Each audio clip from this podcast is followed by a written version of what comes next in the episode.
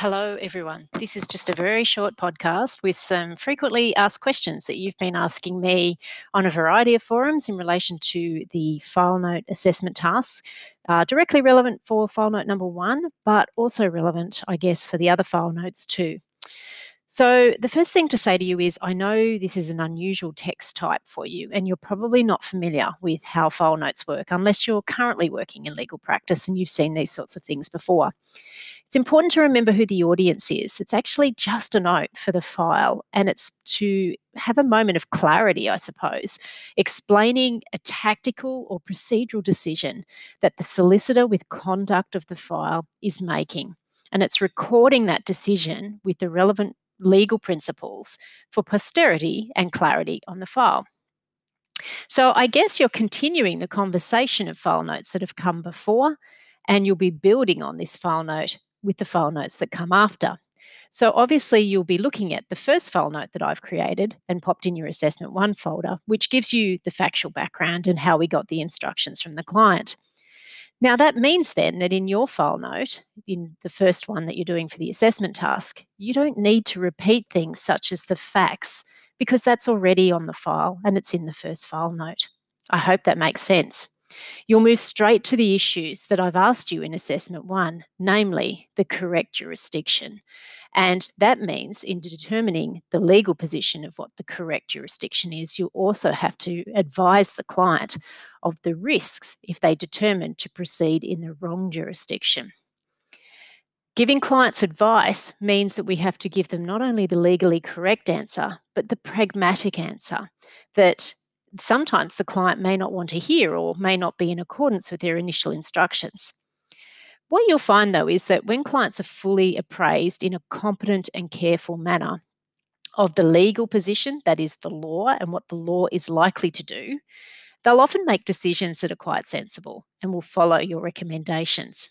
But you do have to step it out for them.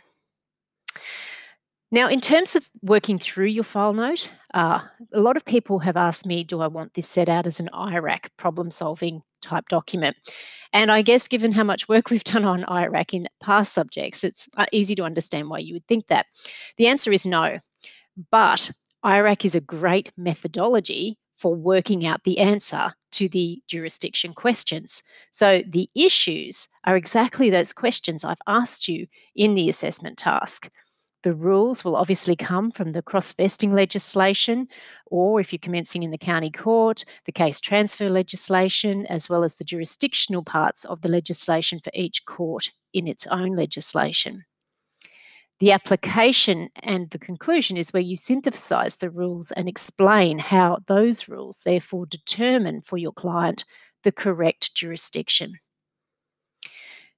Obviously, with these rules, you'll be synthesizing them through the analysis, and you should be footnoting quite extensively with pinpoint referencing under AGLC 4. Don't cut and paste slabs of the uh, legislation or the rules, just simply pinpoint, pinpoint reference them down the bottom in a file note. You just don't have the word count to be able to uh, cut and paste slabs of legislation. And that brings me to the question of word count. How flexible am I on this? Well, your word count's a thousand words. It's pretty tight, uh, but obviously will allow a margin of error up to about 200 words. Please don't exceed that because, frankly, you shouldn't need to. But um, also, it's really important to learn to write in a succinct and clear manner that just simply answers the question of jurisdiction. You may use headings, bullet points and numbering to order your thought process and your file note.